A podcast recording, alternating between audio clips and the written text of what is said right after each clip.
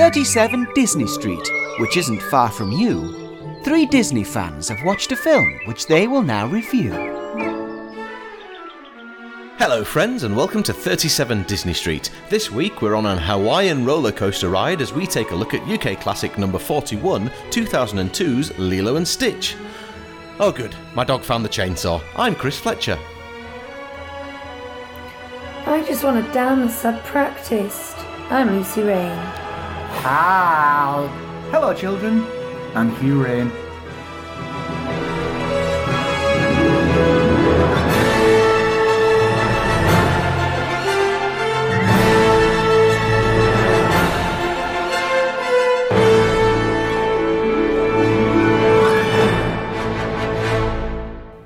Good evening, guys. Good evening. I changed my quote at the last minute. Did it throw you off? I'm sorry. It threw me off a little bit, but actually, I'm really glad that you did. It made me feel all warm inside. The, the pause threw me off. There was a pause before. Yeah. We're sat on the opposite side, and I was expecting it to go uh, anti clockwise. Hmm. You expecting it to go anti-clockwise? Because I usually sit that side. Well, This Oh, is. yeah, What you we're do, don't you? This is weird, yeah, because you're normally like in a different room and everything. yeah. And now, so, you're the so wrong if it way sounds a around. bit echoey, we're uh, back in the kitchen. That's where we used to do things before when we were allowed to see each other. Mm-hmm, mm-hmm. Oh, do you remember those days of being in the same room as another human? Not really. Fondly, fondly. Yeah. Mm. Hmm. Anyway, we've still got Disney films, so Yeah, no one do. can be too sad. And today we've got Lilo and Stitch. We do, we do. Oh, we do. Is, is Hugh drinking? I don't know. Hugh, have you got a drink? Hey, ole! It's showtime! All together! Your tiki tiki tiki tiki tiki cup in your tiki tiki tiki tiki tiki cup. Well, you made yourself a beverage, now drink it up from your tiki tiki tiki tiki tiki cup. I have, and today I'm going to have a Samuel Smith's organic, handcrafted fruit beer, raspberry flavoured. Wow. Nice. That's I've got an IPA. almost a manly drink. Chris has got an IPA. That's your second beer. I know, it's Because we dangerous, just did a isn't it? DLP show as well. So uh, I Mm. uh, decided to hold fire on the beer until the second show. You know, just to try and stay compos mentis. You teased Hugh, it. Ooh. Hugh where, where did we do this uh, this DLP show? What? Where, where was this? Well, uh, I don't know if you know, Chris, but we have a sister show called the D- Disneyland Paris Show, Right, yeah. um, and that comes out in between this one coming out every week. And we've Right. just done a show um, uh, in lieu of a news week, because we normally do a news show for three weeks, well, for three episodes, and then we do a special. But this Um, shut and nothing's going on. There's nothing going on. So we did a mini special where we Hmm. looked at um, um, COVID measures and what we would keep after the pandemic. You know, Do you know what's what? actually been a benefit. A Disneyland Paris podcast sounds really good, but I really wish we could like watch it or something. That'd be good as well, wouldn't it? I think that's yeah, I think that's a pipe dream, the final piece Is of it? the puzzle. Ah, ah. well, so it wasn't on YouTube. that, Chris. Oh, Well, you're saying that. We're, we're hoping Yeah. it was on YouTube. yeah, we're So that's the plan. we'll find We've out done later. that, done that a couple of times now, haven't we? We have. Broadcast it to YouTube. We're trying. We're trying. We're trying. Maybe we'll do this one live on YouTube at some point. That'd be nice, wouldn't it? Yeah. Yeah. and Ah. it- Yeah. You know, you see our stupid faces.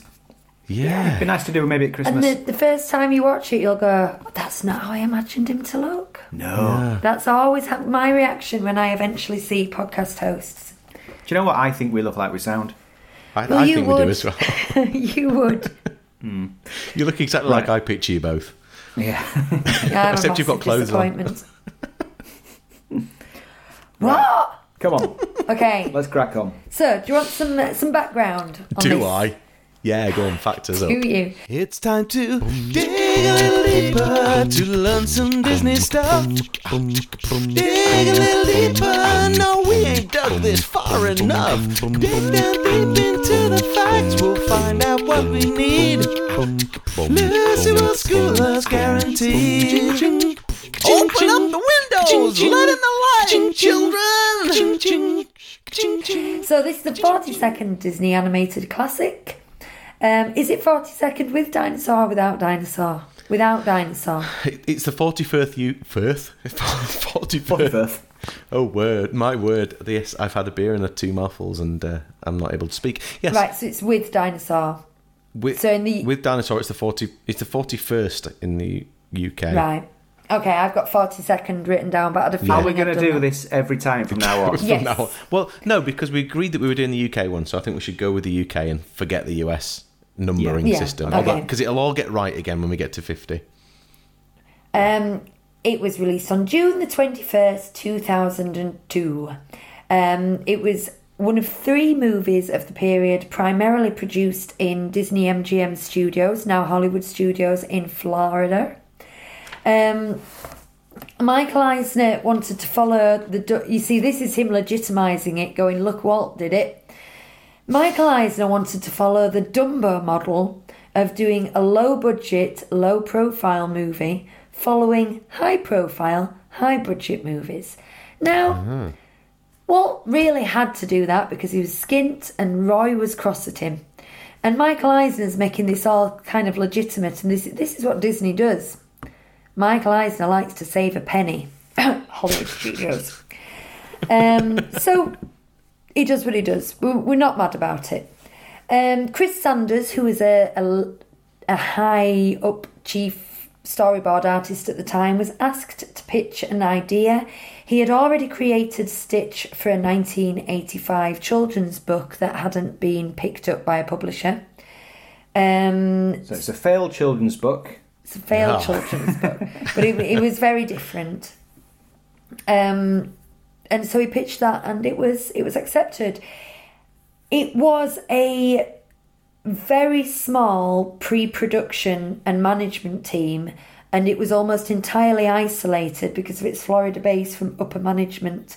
So if we remember all previous, not all of them, but some previous movies where it's been like a rewrite was demanded, and you know they had twenty eight people on the story team and all this kind of thing. It really was just kind of done with some dudes in a room. Was this one? Um, Chris Sanders being Technical the model. yeah, dudes in a room. Uh, that's that sounds like a sitcom, doesn't it? Dudes in a room. or a Samuel L. Jackson film. Yeah. Or a uh, specialist DVD. yes. Ooh, I don't no idea what you're on about. Um, Chris Sanders, being a storyboard artist, um, was largely due Uh, uh, Jew, largely. I, are you I trying think to she's say? broken. she's broken. I thought I I'd can't been think drinking. of the word. He was large. I haven't been drinking anything. I don't drink. This is the thing. I'm just. I'm getting it via osmosis from you two. Um.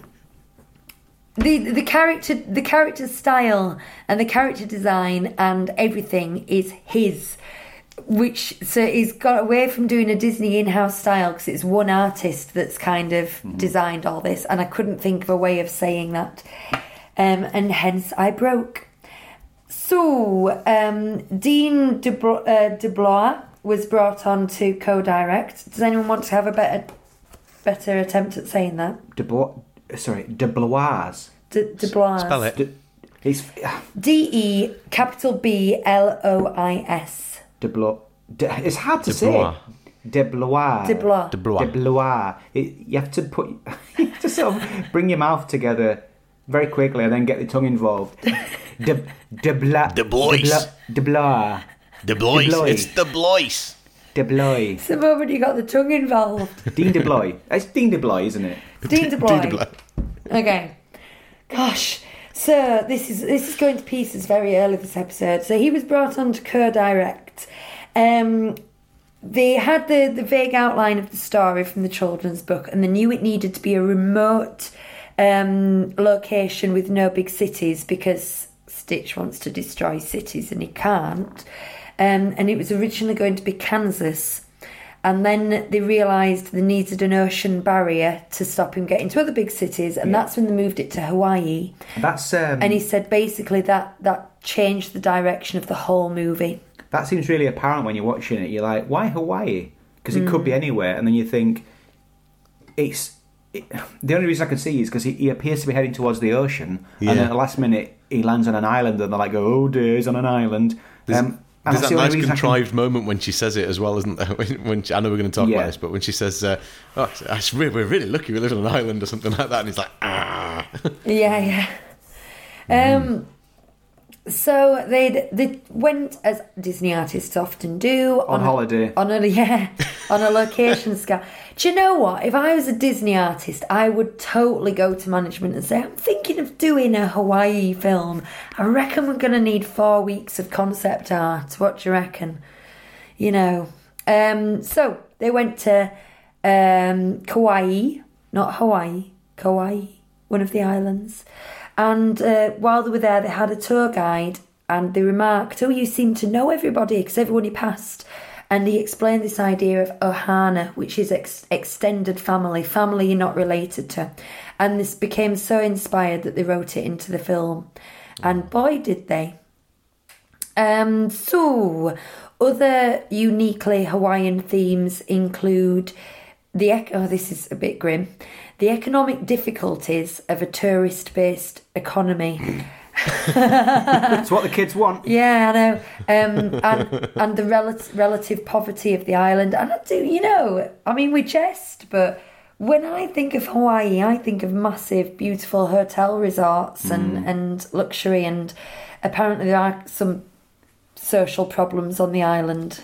You sold a sort of dream about Hawaii, and actually, I love the idea of Hawaii. Never been, but I imagine I'd only be disappointed when I went that it wasn't like a 1940s luau everywhere you go. Yeah, they still Um, have Walmart. and that it was actually, all just like 51st dates instead. Yeah. so actually, watching this uh, doesn't quite capture my imagination the way some other Hawaiian-based things would, because they do focus on the more Normal sort of people. in- everyday life. Yeah. Yeah. Yeah. And uh, yeah, I've often thought, you know, when right, this goes off a bit, but you know when you see Palm Beach and stuff, and they say Millionaires Row and all this stuff, but there is a McDonald's somewhere in Palm Beach, and there's people who work in the McDonald's, and the people who work in the McDonald's have to live somewhere. Where do they put them? So you know that within a few miles of all these gorgeous places, there's always a bit of a less gorgeous place usually. Anyway, It doesn't have to be less gorgeous, just uh, no, um, less expensive, affluent. less affluent. That's what I'm saying. It's probably very charming. All the places. Hmm, So, um, Hugh has just crossed the T on the word water, which I She doesn't. She sometimes forgets to cross her T's. I've noticed this. when I'm writing Whaler. quickly. She's Are you not sure she's not she's writing not- about somebody who fishes for whales? I've just dotted one of her eyes as well. Oh, you don't. Who, who dots eyes when they're in a rush? This tells you everything you need to know about me. okay, so for the first time since the 1940s, they used watercolour backgrounds instead of the usual gouache. I've got something to say about that because uh, I remember watching Jonathan Ross. We'd seen Lilo and Stitch at the cinema, and Jonathan Ross was reviewing it In and film he said- 2002. Yeah, and he said, um, "I haven't seen watercolor used to this extent since blah blah blah." And me and my housemate, who were both on an animation course, sort of scoffed. We were like, we went, "They don't use watercolor backgrounds in in Disney films." And then years later, I realised, uh, even though I'd seen it, I didn't recognise it's watercolor, and they totally had, and it was a real point of difference, wasn't it? Mm. Than your Massive, standard- yeah. And it's You really notice it even now. more so watching it now on the journey that we've been on so far. Yeah. Yeah. Um, well, you were quite correct, uh, though, Hugh. Up to then, they did not use watercolour backgrounds in Disney films. Since the 1940s, I think they used them for all the first. I think was the last one. And um, they did in Snow White as well, I think. No, I mean, I think Dumbo was the last one. Oh, Dumbo will have been the last Or at least one, yes. Bob Sangwell tweeted and said that it, Dumbo was the last one that they used watercolour backgrounds for. Definitely Pinocchio, Snow White, and Dumbo. Fantastic. Bambi. Was that watercolour? Possibly. Dunno. I don't know. I'm trying to visualise it. Never mind, let's move on. Um, so, there were some changes to the script. Most notably, the original um, script had Stitch and Nani hijack a 747 plane and fly it through Honolulu. But 9 11 happened They had to halfway refilm the whole thing because of it. They had to redo it all. They did, but it wasn't as big a deal as you'd think. So a lot of the main shots are internal, so they just took the character animation they'd done, and because they were using fixed watercolor backgrounds. Yeah. They could just redo a background, and then they just redesigned um, a plane By, by the way, into a spaceship. Nonny, What did I call Hey, her? Nani, Nani. Nanny, Nanny, Nonny. Nonny, Davy Nanny. calls her Nanny. Nonny. It features original songs by oh, this. I'm so I'm so ignorant when it comes to foreign languages, and I don't mean to offend people by not pronouncing names correctly. I'm just not good at it. Original songs by Mark Keali'i Ho'omalu and Elvis. I can say Elvis. El- I can't believe how badly you pronounced Elvis's name. Elvi. uh, and that that's all she wrote. That was your facts. That was my facts. Yeah. Well, Okay. then, yeah. On to the story. Well, Well, yeah, but do we before that, we, we normally think? do. Well, yeah, we do what the kids think. Yeah, should yeah, we but do that's that? it, as part of the story, isn't it? Okay. T- it c- Well, So now on to the story. And before we get into it, let's uh, have a little summary from the children.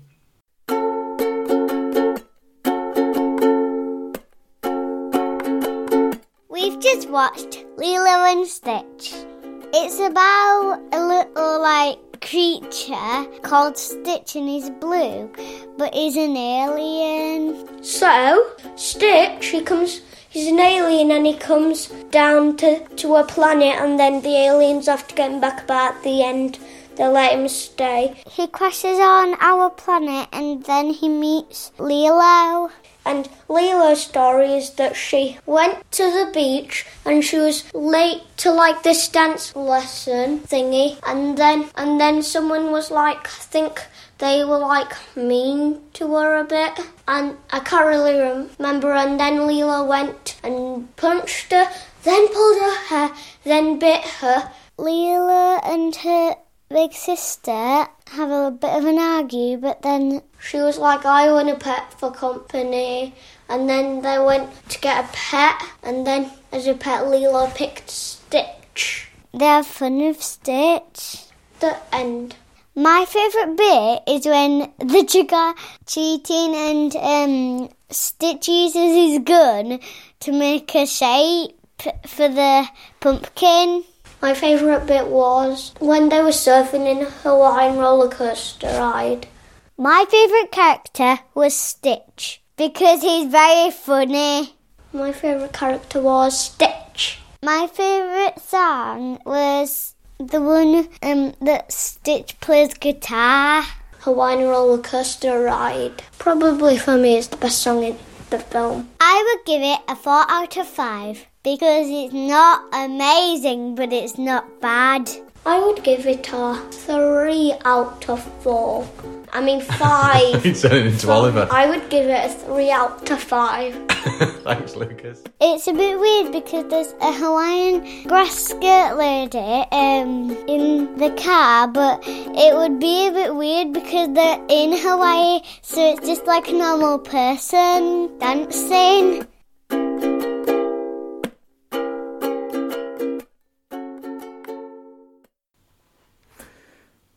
So there you have it. Sorry. Um, and what about first impressions then? Oh yeah. Um, expectations for uh, um, first impressions. Um, Do you know what? It's a, it's a weird little gem of a film, isn't it? It's just it just seems like a it feels like a bit of an outlier. It's like it's not princessy. It's not like exclude like it's it's for boys and girls. It's cute. It's just it just has a very different appeal to most other Disney films I can think of. It's a weird Yeah. one. It's unique.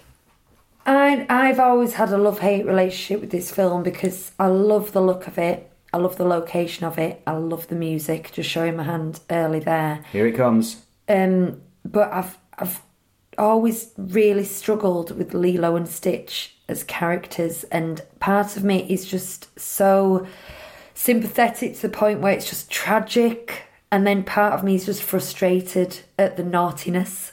You know, they're naughty. they're naughty characters, aren't they? They're very naughty, Yeah. and um, the I, I, I really I just bounce between wanting to sob for them and really disliking them at times, and that's that's not a good combination. there are moments when she's just so appealing, Lilo in particular. I don't feel that way about Stitch. I know he has a, a, a character arc at the end, but I still don't think he's appealing. But she is. But like when she's nailed the door shut and she's lying there being self-indulgent and her sister's saying the um Miming to Elvis. yeah miming to elvis and her sister's saying the social worker's on her way and i'm like how can you be that selfish She's six. i know And she's, you know, she's lost her parents. i know And- but, but I'm sure we'll talk about this in more detail. But yeah, I, I think I, I get where you're coming from. Um, I've read, I really, I just, I ebb and flow so much, and none of them are good emotions.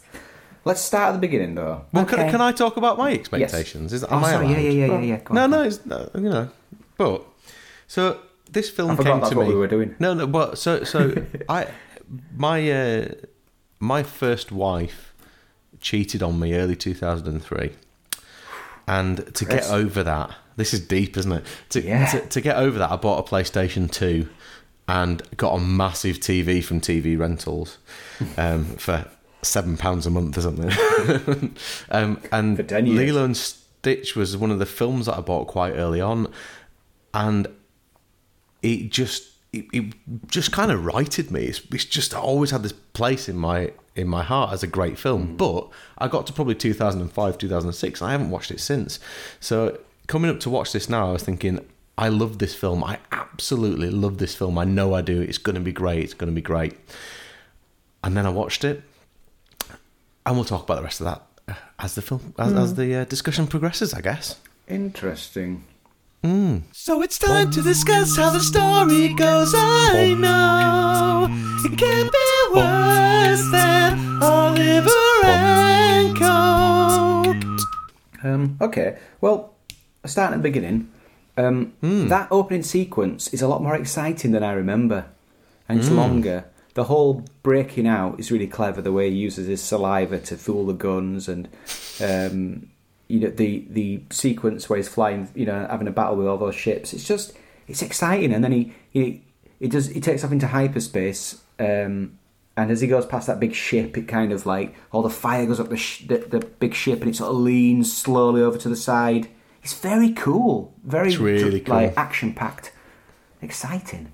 It, yeah, I agree. It's a lot longer than I remember it being. Um, I do feel it's a bit uh, a very, very convoluted way of putting him where they want him with all the weaknesses and strengths that they want him. You know, there's a lot, a lot of exposition goes on there, and it sometimes feel feels a little bit forced. So they don't hide it. They don't hide that con- that contrived No. thing. The whole thing about the mosquitoes, and then later on, when when uh, Yes. when Cobra Bubbles said, uh, I, "I managed to stop an invasion by telling them that mosquitoes are really important." That the whole thing of the, the whole contrived element of it is just played on the whole time because actually, before we go into any more detail, this is a funny film. You know, there's some really Yeah. good gags in it, and there's some really nice bits in it. That I, I laughed out loud a lot in this film.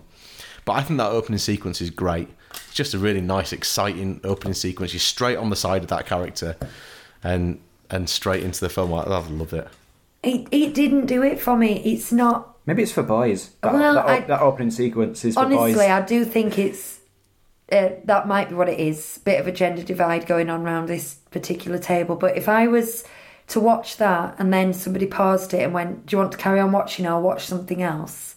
At that point, I'd probably go, watch something else. I'd be like, hell yeah. really, it just it just didn't appeal to me. It was, and because I know the film, it's just I knew I needed to get through it to get to the uh, island, basically. But then you get to the island, and straight away it's, it's kind of the opposite because the two main characters are girls um, in in a, a a broken family, struggling through the hardship of losing their parents, and here, here's Lilo running late because she's been feeding a fish. Uh, um, what- what's the sandwich again?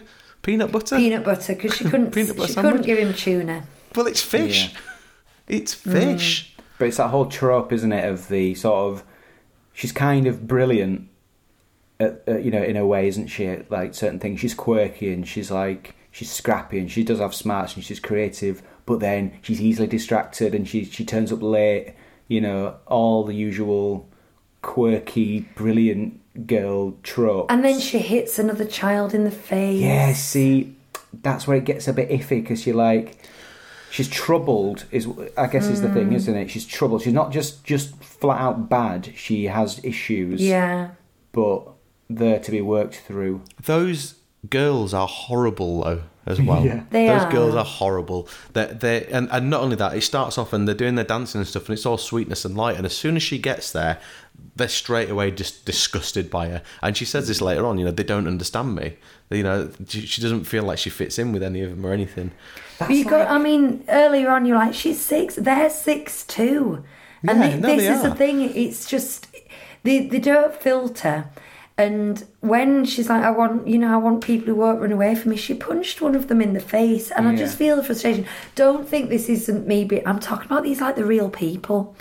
Um, it, it really, it breaks my heart to watch the whole story, but If if they did understand her though, would they just be enabling some of her behaviour? I think she needs them to be a Yeah. certain way so Yeah. that she can, you know, Yeah, but her be- behavior might not some be like that if she had if she had um, Yeah. you know a, a mother and stuff. Because when you look Yeah. at, at Nonny, at Nonny, hey Nonny Nonny, and her character, she, she she you know even right at the end of the film when she knows she's losing uh, Lilo.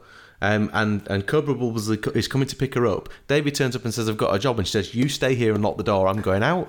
just- even at that can't- point, so I, I can't accept that at all. That No. that that uh, that's like things are starting to go. You know, th- there's a bit of a turnaround, and then she leaves a six-year-old in the house. She says it's just for a few minutes, and all along. I mean, they, she they had to for um, for uh, narrative reasons, didn't they? So that they had to have the fight in the house collapsed, but. Um, it's not just narrative, I, just, though. I couldn't. I couldn't get over that. I, I was just. It's, It's like not just put in there to make that, that story go forward. It, it's because that's that's they're a broken family. She's not Yeah. perfect either. They're not supposed to be. They're both there- struggling, there's- and they're so similar in character. But at that point when they're both shoving the pillow in their in their faces because screaming in the pillow. because kids kids act younger kids act like their older siblings. Yeah. You It's, would it's what they do. Take her with you to the and, and say like David's with us. You can wait outside with him. It was crazy that she'd say stay in the house. There's poverty there as well, though. Like when Mm-hmm. the the fact that she's got Scrump as her doll, um, that's not just because she's a quirky kid. It's because she can't afford a Barbie. You know, That's a I- cute it's- doll. It is cute. Love it. Um, but I just I feel for her with every inch of my being, and I feel so frustrated about everything that surrounds There's, her. and- there's like a sense of dread, isn't there, all the way through? You're Yeah. like, because like having seen it before, you know that the social workers come in, you know that the house is going to burn down at the end, and it's just like you're just going, oh, g- we've got to get through all that before we get to the good stuff. This And is it's why I love this film, though. It's I- distressing. I, it is distressing. It's horrible, but it, but it's, it's bare and it's it's. It, this it feels real. There's something about it that's got some realism to it. I- I in, agree In with spite of the fact that there are aliens in this film, it just adds this real. It makes it really grounded, and that I, I just love it. I love the dynamic between those two characters, and I I love that. uh, Apparently, they had to change a lot of it because in test viewings, they were saying that she seemed too motherly. It seemed like it was a mother and daughter. So a lot of the things they put into there, a lot of those things that make you feel uncomfortable, are because she's not. She's not a mum. She, She's a, her older sister trying to make that relationship work, and she don't want to lose, and they don't want to lose each other, and they fight like hell, like siblings do. But then when the when everything calms down, they're still really together and really close. I, I just love it. I genuinely, genuinely love that relationship between those two. I think it's a testament to uh, the movie and the writing that we're having the, the discussions we're having and that we're having the reactions that we're having. When we come to talk about art and animation, I'll show my hand now. I'm going to compare it a little bit to a Saturday morning cartoon, and it is low budget. And the fact that the low budget, low profile Michael Eisner piece of work can do this to us, it, it's just so well observed. But I just, I mean, I. I'm a teacher, I'm a parent, and I hate watching it. And no, that's not fair because I love it as well. And The Bon- whole- Bonnie's the same age as well, which Oh, makes, and, makes it tricky. and to- Bonnie's there going, she's forgotten manners, didn't she? Shouldn't stick the tongues out, mummy, should they? And all this kind of thing. And I, it's and it's, they're so naughty, and I just I find it so so difficult to watch. Partly because it is so effective in making you sympathetic and making you It's you. almost Pixar level um, oh, it is emotionally, It isn't is. it? It is. Yeah. the bit on the beach where where it all goes wrong. That's particularly upsetting. Yeah, yeah. And then you know Bubbles turns up. Like you know, oh god, he's here again. um, I'll tell you what I did notice about uh, some of the characters was uh, I liked the idea of uh, because Jumba and Pleakley are there sort of straight after Stitch, and I thought, well, that's they didn't give it any time, you know, for for there to be, you know, for them to turn up and cause trouble, you know, as things were maybe settling down and Stitch was getting used to the life, and then the aliens could turn up to take him away. That might have been a different angle, but he turns up almost immediately. But then they have um, Pleakley, who's like this by the books official who keeps dragging him back. But then, but then, what that means is you get loads of weird scenes where stuff's playing out and they're just in the background dressed up. It adds humour, but it's like, why are they there so soon? And just sort of like calling out, you know, like uh, Lilo doesn't hear them, but it- they're always calling out to Stitch, and Stitch can hear them. So they're Yeah. always this presence. It's- Very it's- odd to have them there that soon. I, I wrote I wrote down right at the start of it all. I thought it, it's like a strange sort of farce come pantomime space story, and then this really nice, well, nice, maybe not nice, heartfelt sort of family story too. And they're kind of finding this way to fuse it all together. At times, I find the the um, Jumba and Pleakley stuff a bit bit grating for me, but at the same time, it's humorous, and I guess um, with some with a with a subject matter that's as heavy as it gets at times, that and and some of the one liners that particularly Lilo says really add a bit of light relief that's desperately needed in the film. If it wasn't there, it would really struggle. I think. I love the bit where they're fighting over the wig. I want to try it on. Yeah, it's slapstick, and the rest of it's quite gritty drama, and it, you know they do bring a bit of lightness. Mm. But I find that a, a little jarring sometimes. Hmm. Cobra Bubbles. I love him. See, I Marcellus think that Wallace. he is he's seen through the eyes of Lilo, isn't he? So the fact that he is so huge and imposing and humorless. I've not thought of it like that, but yeah, you're absolutely right. But you, but you just know that he looks big and scary. You know he's a big softy, and that's like uh, you just have a, an affection towards him. Uh, probably because I've seen it before, so like I'm affectionate as soon as he turns up. Whereas maybe the first time I saw it, it was like kind of a f- foreboding character. But he is funny as well in his sort of cold way, isn't he?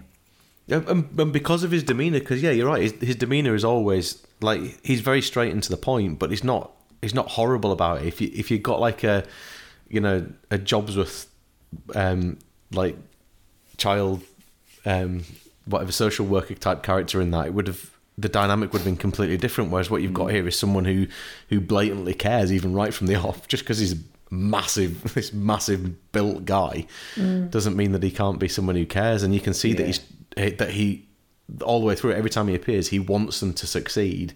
He's just it's just not happening. And that bit where he's shouting at Nani, you know, is this what you want for her? It's heart wrenching stuff, isn't it? Because yeah. uh, it is. It's heavy, isn't it? At times, this film. It's really heavy. I think that's the word I was looking for earlier, where you just you're like, oh dear. There's some. It's like aliens with like real world, like really real world stuff going on. I, yeah. I had I just I, I cannot tell a lie, and I- maybe it's nostalgia for watching it back in 2005 or whenever it was I last watched it, but I just had a smile on my face the whole way through, and I felt Yeah. really teary the whole way through. I mean, really felt teary the whole way mm. through it, but in a good way because I, because as much as all this bad stuff happens, I've seen the film before, and I know it ends really nicely, and and that that that you're going through this horrible stuff, and and by I mean, it, it gets really dark, doesn't it? Like you said, Hugh, that, that whole bit in the water, at that point, it just bombs. The whole film bombs. And you start to suddenly feel like it's going to pick up and it drops again. And then it, and then suddenly, like, she, she goes off and she's got a job opportunity. But you, like we said, you, you know, you go in there going, well, where's she going? Something's going to go wrong here. And it does. And it just keeps going and going and going and going. And then you get this, you know, I'll, I'll tell you where she's going. Old man Kuakini's store. Old man Quicchini, you see. you see? Mulan's Walk was there. Maybe she could have got a job at Mulan's Walk. Yeah. That would have been good. The um or the mud hut in uh, I'm just thinking of uh, Disney restaurants now. Um, The fuzzy duckling, um, what was I going to say? Oh yeah, the, the the tone of it. snuggly duckling. Sorry, carry yeah, on. yeah. The the tone of the film is such that they can just cheat. That bit where Stitch convinces Jumba to help, Yeah. and he just turns to Pleakley and he goes, "He's very persuasive." Yeah. And like that's a real cheat. Is that he just goes, ah, Oh yeah. and that's it. That's all it takes. Um, And and, and then all of a sudden he's he's a he's a good guy. He's a one hundred percent good guy. Yeah. Like that. And it's the same at the end with the um, alien overlord lady. um, you know, once it, look, look I, I bought him. And then she smiles. And it's like, okay, then he can stay. Our laws are absolute. Don't let those two on my ship. Yeah. I thought that meant they were staying on Earth and they were all going to be a happy family, but I guess For the they just sequel. went on a different ship. Um, yeah. Oh, I had one big problem with it, this film, and it was uh, in the dog pound where she says, "What's the name?" and she says Stitch, and that woman says, um, "Stitch isn't a real name. It's a dog." yeah. Stitch is a perfectly fine name, and it really stood out as weird writing that you would that a woman who was you know trying to give a, a dog a home and one that she wants rid of as well. Um, she would sort of like stop her in her tracks and say, "You can't call it that." They were Call trying to play want. on Lilo's quirkiness, weren't they, a bit? But it, it was a little guess bit unnecessary. That struck me as a little bit lazy. Yeah, yeah, yeah. I agree. How do you feel about Ohana then? Chris, the mere mention of the word gets me a little teary. The first time they say it, I was like, "Oh, it's just something about the, the, the that word. It's become so like entrenched in like popular culture because of this film. Basically, let's be honest. Um, you know, like it gets you going. Yeah. Bonnie climbed onto my lap at the end and put her arms around my neck and went, I love my Ohana. And then Lucy said, "That's not really what that means, but thank you." Oh, Th- There's a bit. I I wrote down a couple of quotes here. So the first one I wrote down was, "You can tell me when it happens in the film. See if you can tell me." Bit funny. Hey, what? Because it's a really down, dour, sad bit. I'll remember you though. I remember everyone who leaves. oh man, that got me. Looking over at a mum and dad's picture. He picks up the Ugly Duckling book, the Ugly Oh, Duckling, dear. and he just walks out, and then he goes out into the into the woods, and he's stood there with his book and looking at it, and he goes, "Lost, I'm lost." This is what I mean by I just can't enjoy watching it. It's just too much for me. I'll tell you what's a bit of a shame is when he first gets that ugly duckling book and he's really taken with it and he's taken by that image of the duckling saying I'm lost. It's really cute how he scampers into the bed. He, he, finally agrees to hmm. sleep in that box and he takes the book with him and you think right that's it he's going to snuggle up with that book and go to sleep. And then she chooses that moment to play him some Elvis. And he's like no no leave it. That was a beautiful moment. He's going to sleep with his book. Leave it there. And then she says oh I bet I bet you'll be a fan of Elvis. But then it that doesn't amount to anything anyway so there's no need to put that in because it cuts to the next morning. It was just a bit of a shame to cut that point off there Yeah. with get back out of bed. Let's have a dance This, I, I do like the the dynamic of the of, of Lilo and Stitch though, and the fact that Lilo, unbeknownst to her, is recognizing herself in him. This hmm. this is your this is your evil level or whatever it is, and she's, she's done that drawing of him, and and like she can see that he's troubled, but she doesn't recognize that she's troubled. I, I just think it's a really nice thing, really well done. Yeah, we've we've kind of picked at it this film, but I, I just want to say I think it's I think it's lovely, and you know as as naughty and scrappy as she is, I like the character of Lilo a lot. I like the way she is. I like that sort of lying on her back and miming the words to Elvis. You know, as dysfunctional and naughty as as that scene is, it's just she's really funny.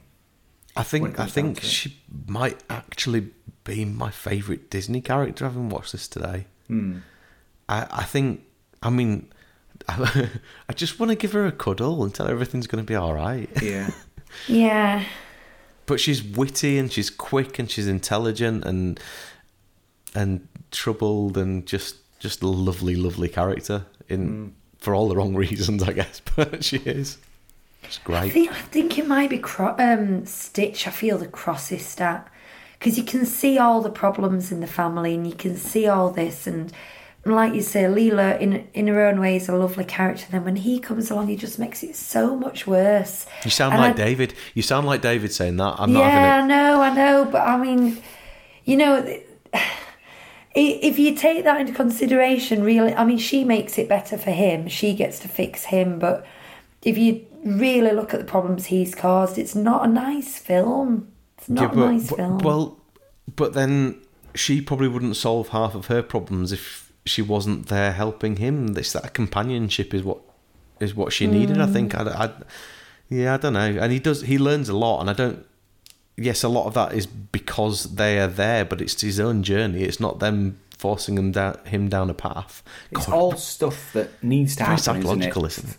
It's Yeah. all stuff that, that needs to happen for everybody to get them all to the end, and everyone learned something, and everyone's had an arc, everyone's changed, everyone's better, and Yeah.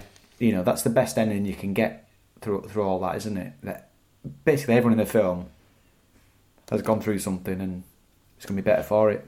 Hmm. It's, it's a lot. You know, this is heavier than I thought it was going to be. This. It's, it's quite it's quite an emotionally complex film. it really, It is. really is. Yeah. Anything else on story, guys? Uh, Jumba was Cogsworth. I just wrote, I just Yeah. wrote that down.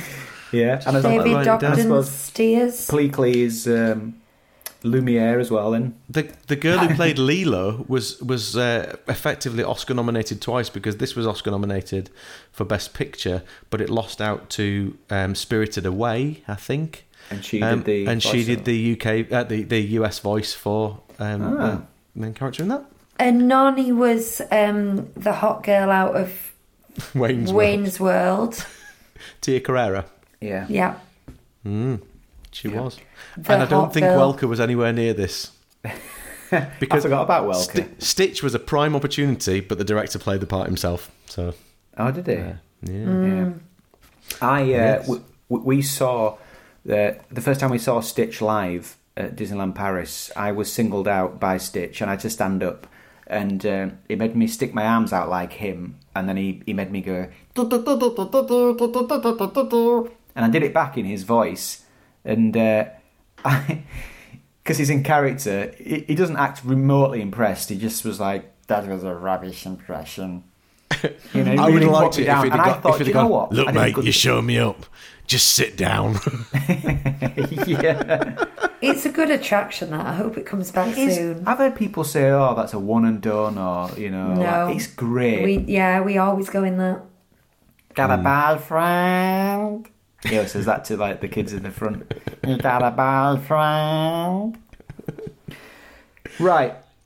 Should we come on to animation? Oh, do we score first now? Oh, no, we score, we do score, Do you we know do I'm out of practice? You- I don't know. Oh, you. Is, has it It's really 'cause we do it every other week now, since don't we, Hocus- instead- Hocus yeah. Pocus. Right. Go on then. Me? Do you know what? I'll I'll start because You I start. um, I didn't actually write a little summary and I've, I've only just scored it now. I'm going to give it an eight. I love it. I think it's really good. There are some niggles, there's some laziness that we pointed out in just you know a little here and there. I just don't think it's perfect. I'm going to give it an eight. Um, we have kind of double billed this this weekend with um, Saturday we watched Up. I say we, I didn't. It was on in the living room and I find it too painful to watch. That's a Bonnie heavy asked- weekend. Bonnie asked for it. Yeah. Um, I I love Up. I but I just I'm not it. I'm not emotionally capable of watching it. Um, When now- we when we come to review that, I won't watch that with you. I'm going to watch it separately, and I'm going to see what happened to my face, and I'm going to film it. because Oh, because if. Lucy's there, I'll hold it back. You know, but I just want to let go. It's like it's messy crying, isn't it? It's messy crying. Yeah. Um, but so I remembered this. I remembered how we. I just don't like Stitch as a character. It irritated. I knew she was naughty, and I knew it was poverty ridden. But I think I'd underestimated how much it would get me in the absolute core of my Your- being Your feels. my feels in a bad way. And thing is that you, I've got it's like a, a tale of two halves. I'm sorry I'm talking, but this is meant to be the summary. So I've got the massive painful feels, and then everything alien related I find so tedious and dull.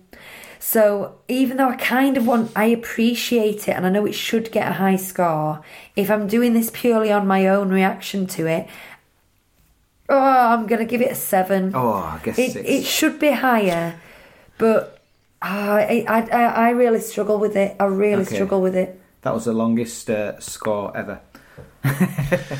I came into this thinking, you guys need to talk me down now. You're going to have to talk me down. Um, and uh, you didn't, so I'm giving it a 10. Fair enough. I, I just, I enjoy every element of this. Um, and there are niggles, but none of it was enough of a niggle to, to make me feel that things should be dropped. I wouldn't change a bit of this film. I would just would not, and I will enjoy it forever. I, I could go and sit and watch it again right now. It's just brilliant. I love it. Flawless. Flawless. Wow. 10. Okay, very good. Animation then. Look at the animation hue, the characterization hue, and don't forget the background and the style. Yeah, man. I was surprised when Lucy said it was a budget offering because I didn't think it was, and it doesn't. To me, it looks completely polished. Really? Yeah, like everything about it. The CG's nice. The uh, again, like what I've been saying recently, the the level of refinement to the line work and the character animation at this point is just getting like it's just at the absolute top, and it's you know it's the best it can be, which is probably I- why it was I about to crash. hand drawn character animation, watercolor backgrounds that look stunning. I mean, they really do.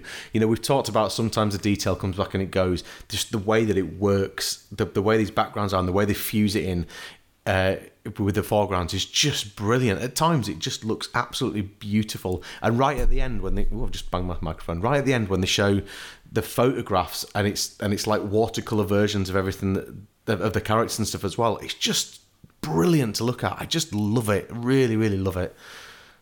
Uh, yeah, I thought it was superb. I like. Um, you've just reminded me of a not vis- nice. Siri just told me that's not nice. I'm, I'm waxing lyrical, and Siri tells me off. Siri. Go on, put in a Oh, pen Siri. in. Um, the yeah, I like the visual gag of the obese uh, tourists with the sunburn and The the, collection creams. of photographs. we maybe should have put that in story, but that might be one of my favourite bits. But I'd forget about it later. The backgrounds are my bag, baby. I mean, Hawaii is my bag, and I just think that absolutely this the color saturation, gorgeous. The character animation of the humans on Hawaii, spot on, and I love the ethnic portrayal as well. Um, you know, the way that they've they've really made an effort to represent um, indigenous people from the uh, Polynesian islands, etc. And realistic body. Yeah, realistic Yes, body yes. proportions, that kind of thing. Um, I really enjoy that. However, I'm going to get back to these dang aliens because I just. I don't like this is where it seems Saturday morning cartoon to me and in the 90s this is the kind of thing that was Saturday morning cartoons and this idea of having aliens but they all look totally different they've all got different numbers of arms and different numbers of eyes and and things like that and but they're all essentially humanoid and they walk upright and I just it, it's yawn. It's not appealing. I wouldn't want any of them as a toy. Not a fan. To me, that's a modern day equivalent of the uh, Snow White and the Seven Dwarfs gag. Though it's just it's just doing something, you know, giving people an opportunity to do things that are that are visually different. I have no issue with that at all. I also, um, I, I don't know about you, Hugh, but the a lot of the the CG that was used for the ships and stuff had a real Futurama feel to it, which I really quite liked. Yes, it did, yes. Cell shaded. Um, yeah, Yeah. it's going to be because of it has to Yeah, match no. the the characters, doesn't it? But yeah, it, it, it did. I, I, I- I can see what you mean about Saturday morning cartoon, but I still I didn't think it looked cheap at all. No. No, it was a very high production quality. It's not the it's not the quality. I'm not saying it's janky in any way to use a corridor crew term. It's the actual character design itself. Um and and it feels so incongruous with the rest of the film. You know what I liked? Uh, the minute you see Stitch in that jar, the way he's hopping around inside that jar like an insect. You know, it's really well observed, and then you know he puts his hands on it and he moves around, but his hands stay still because the, they're on the glass. It's lovely stuff. Um, but my favourite effect was actually quite a mundane thing, and that's when Nani's flicking through the pages of a dog breed book. I think it was CG, but it's just really subtly done. It just looked really nice. Um, yeah, I like it. The bits I liked, um, well, firstly, did did you notice? Speaking of glass jars, when Lilo got put into the back in, into the the big jar before they took off in the spaceship, the way that he shook her up and the way she bounced was just really really good. It, it just it just worked very well. It looked nice, but. And I don't want to say that Disney do water really well, but because it's not something that I say very often. Uh, but that that whole um, Hawaiian roller coaster uh, montage bit when Stitch is on. I mean, I mean, it's beautiful anyway. But when Stitch is on on the surfboard on his own, and Nani and Lilo are swimming underneath him, it is just lovely. It looks so so good. Really looks good. Love it. Love it. What do you think about the ident getting beamed up? Because at that point, I like at this point in Disney's history, I, I feel like they're getting a little bit carried away with the ident. Yeah, they're playing around a bit, aren't they? Um, Yeah, but and it's, like every film, you know, like Home on the Range. I can't remember, but I imagine it's going to be like branded. I bet it is. We'll see. We'll see. We'll see. Yeah. I I have nothing else to say on animation. No. That's me. That, that felt quick. Yeah, shall I go first Yeah. then? Yeah. Um, animation, I would, based entirely on the human characters in the island, I would give it a 10. I don't like the aliens, I'm giving it an 8. Still quite high. Hmm. Christopher?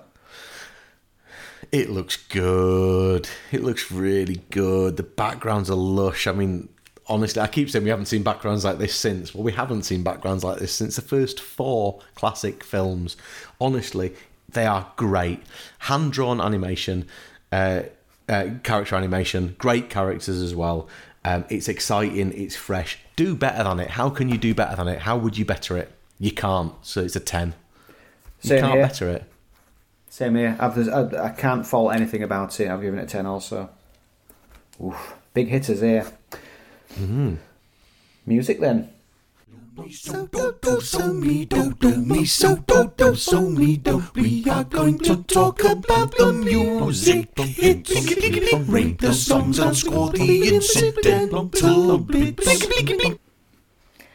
I absolute, absolutely love the authentic Hawaiian music here. I say authentic, obviously they've slightly they've put an electronic beat under it, etc. But it's it's written and um, arranged by Hawaiian musicians, and they're using authentic language, and they've used um, a local children's choir, which I wish I'd written the name down now, but I probably couldn't pronounce it anyway. But it's a local indigenous um, children's choir. The Hawaii Children's Choir. if only I'd be able to say that. Um, and I absolutely love it. And I actually have both these tracks on one of my car playlists. We listen to Hawaiian Roller Coaster in the car quite a lot, actually.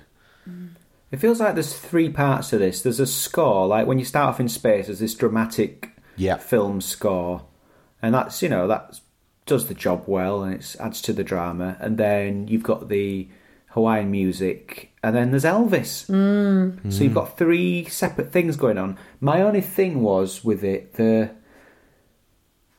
it doesn't feel like there's enough of one thing or the other.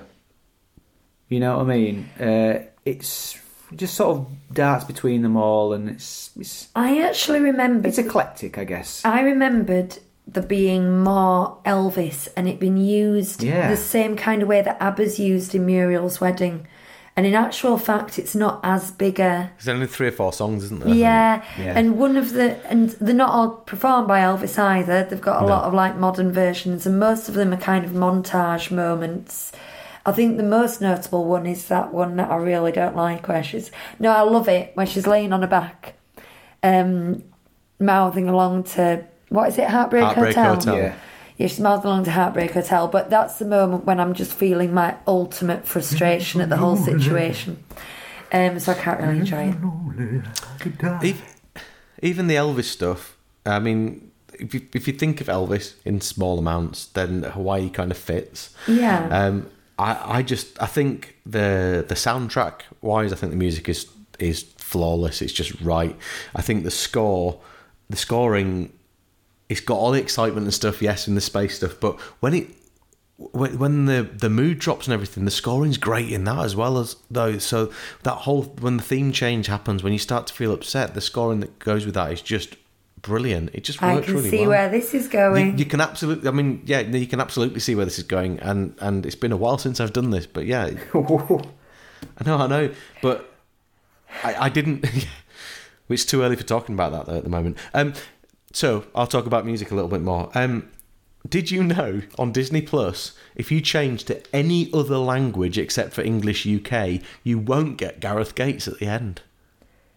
oh, really? Really? Because I thought he was a fixture. You get a horrible version of Can't Help Falling in Love instead. Gates. Gareth Gates sings Suspicious Oh, yeah. Minds in the end credits. Did we in the UK that? version. Yeah, we did. He released it at the time. It's you know, it's like Peter Andre singing "Kiss the Girl." I don't remember hearing it It's, today. it's af- after Suspicious Minds, and Suspicious Minds goes right through that whole end piece and then into the credits. What's that So it's not other end credits song? That, Oh no, it isn't that? It's um, it's not. It's not Suspicious Minds. It's um, Burning Love. is it Hunker, hunker, burning love, and that's by Wynonna. Whoever Wynonna oh yeah, is. Wynonna. Yeah, so that plays through that whole end, end sequence, and then it goes into the titles, and then when the titles end, uh, when that song ends, Gareth Gates comes on if you're in the UK. Lucky, lucky people. Otherwise, you get a terrible version of of uh, Whatever happened to Gareth Suspicious Gates? Minds. I think He's still doing stuff. He was Joseph for a while, wasn't he? he Yeah. was. Yeah, yeah, A lot of those people end up doing uh, Panto. musicals and things. yeah. Um, Hawaiian roller coaster ride. That's that's the main song, isn't it? Um, it's just Yeah. a lovely. It's a mid-tempo, happy song, isn't it? Yeah, I, I always forget about that song, but as soon as the, the you know the, the opening bars kick in, I'm like, oh yeah, here we go. Yeah, I remember this. and Um, it's I- a nice montage that happens with it as well, isn't it? It's just, it's just, it's nice to your senses that whole sequence. I think. I think that's Bonnie's favourite song in this, but um, I, I kind of prompted her to say that in her bit earlier, and she was like, no, no, I liked the the other one, whatever it was that she said in the end. You think it's a favourite song, but she told you otherwise, but you still don't believe her. Well, it's like when it was on, like her ears pricked up, and she was singing along, and she had like a little Yeah. smile on her face, and I thought she loves this, and she was like, oh, it's this one. And then because that happens like halfway through the film, by the time it got to us at the end, like reviewing it with her, she was like, nah, the other one, whichever one was, I can't remember what she said. Yeah. Should we score it? Yeah. Yeah, So Chris is giving it a ten. yeah, it, yeah. I, I just I love the score. I like the Elvis music. I just everything just fitted really well. So yeah, it's a massive thirty points from me. Carry on. Golly, I, know. have given it a 10. wow. I've given it an eight. Uh, I like the soundtrack. It just feels like, like I said before, there's a lot going on, but not quite enough of one thing or the other. They don't seem to know what a ukulele sounds like. So, eight. they think it sounds like an electric guitar. I know that's not like, you know, I'm being literal there, but it does take you out of it when he starts doing electric guitar on a ukulele. That's not why Yes. it's not, not two whole points No, off. no, no, no, but, no. but in general, The, when he starts doing it, thing is that he's weird because he can put his fingernail on and play it in his mouth, and they actually do a thing where he's playing it and it sounds. he plays On a record record- player, for those plays people who didn't understand what Lucy was saying there. puts his fingernail on and he plays records through his mouth. Um, but they do the thing where he strums it and it sounds like a ukulele and he goes, ugh. And then he plays it with his fingernail and it sounds like an electric guitar and he starts Right. doing Elvis, so it's an actual thing. I missed Yeah, so that. give but it an extra anyway. point, come on. No, no, but uh, I, I was. I don't know if I got it, got it all out, but I said that's not the reason I've taken two points off. Okay. But then she said that. Um, I was just taking just in general. I just it's good. It's fine. Um, but it's not like the Little Mermaid, is it? Eight. Chris, Chris looks like, yes, it is like the Little Mermaid. Well, Well, no, it's, it's a different thing, isn't it? This this is Yeah. where where our complications of scoring come in because it's not a musical and Little Mermaid isn't. So in that sense, it's it's different. But yeah, I take your point. so it's a big score.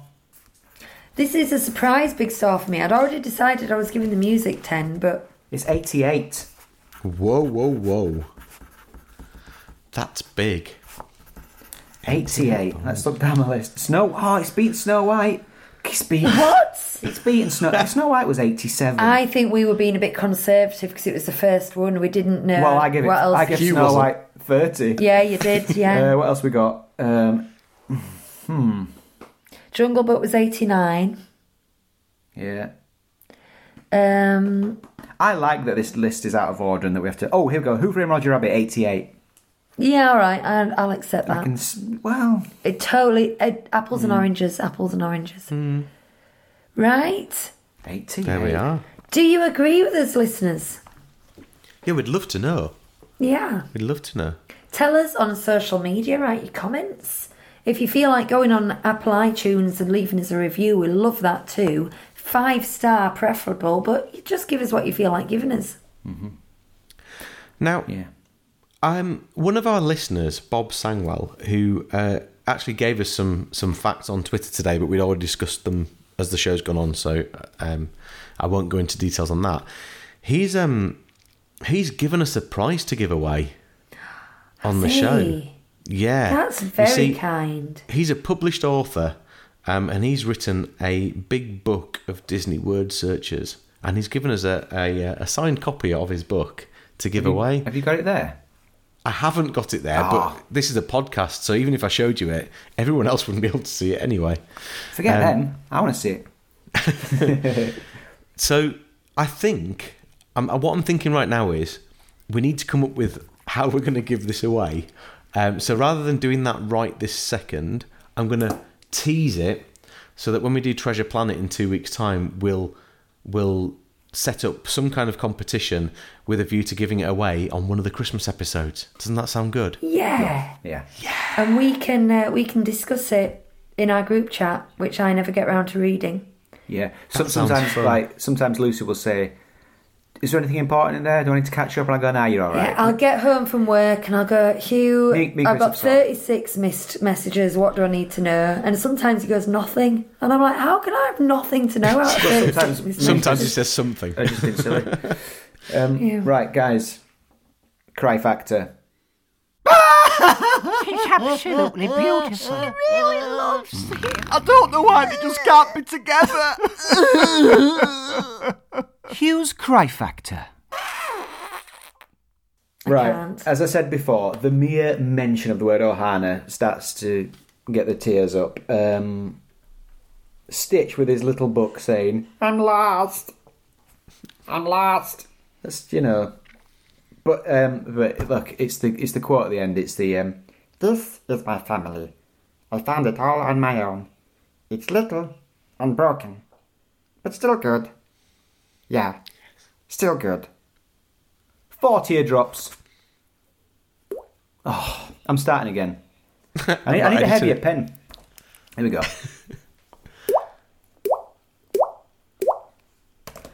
Um, Hugh, you actually got what's my, a tear in my eye when you when you did that. then. No, it did me. what does it take to give you a five if that's only a four? What what what? Did we have a five on Fox and Hounds? It was the I think first you might have had a five it? on the Fox and Hounds, yeah. which is surprising thinking back. Uh, well, the benchmark is clearly up, which is which Oh. is full out ugly crying. Yeah, it's painful. I think some people would get that with Lilo and Stitch, but uh, I'm up to a four on it. You know, which is which is like blubbing a bit, but not going. it's nearly there though. Four's high, but five is the first ten minutes of up. Let's be honest. Yes, I think you're right. Spoilers. Spoilers. well then, That's Here we it are. for another week. yeah, we're at the, at the end of this show. Next up, we've got um, Treasure Planet, which should be fun. Never seen it. That this is the first one in ages I've never seen. Have you seen first it, one Chris? since the war, I think. I hadn't seen it, but I my could- children are getting ahead of us at the moment. I recorded this, the Lilo and Stitch for Lucas and Oliver three weeks ago. Oh. Um, and so we watched Treasure Planet, Planet two weeks ago, but I'm going to watch it again um, with a critical eye. But actually, for me, it feels like quite a good thing to do that because quite often when I watch it with the boys, I spend too much time telling them to shut up. Yeah. Uh, telling them to sit still and stuff. So I end up not being able to focus. So I've watched it once seeing what I thought of it. This time I'm going to watch it with a critical eye so I can actually uh, But um, pull it to shreds. We'd kind of never seen it. Yeah, kind of never seen it. Yeah. Yeah, that's right. And the ones after this, not seen anything now until uh, Meet the Robinsons. So. Yeah. We're in for a a wild ride. A rocky So, ride. We're gonna do Treasure Planet, and then Yeah. and then is it Christmas? It's break for Christmas. Yeah, a couple We've of Christmas ones, Christmas yeah. episodes. Couple of Christmas ones. Exciting. We've got and some then we'll kick on in the Patreon new year, I guess. Patreon Sorry, go on. pub quizzes coming up. if anyone wants to do our Disney quiz over on Patreon, come and join us there. We I need to have- apologise to the Patreons because I was supposed to put out a quiz episode on Thursday and I didn't. Um, I haven't edited it yet, and uh, it was a busy week, so I apologise for that. Um, if you're hearing this later, uh, but you'll probably find it's already been delivered by the time you watch. You listen to Thousands this of episode, so- Mm. angry Patreons. Thousands of them. Outside Oh. 37 Disney Street with flaming torches. We also Oh. might have um, an additional Disney Plus episode coming on Patreon. We keep saying that, and then we never do. I'm gonna, Mm. We I think I'm going to, to though, don't get we? round to recording some this week because we're just doing individual reviews, aren't we? Yeah. And then it's Christmas.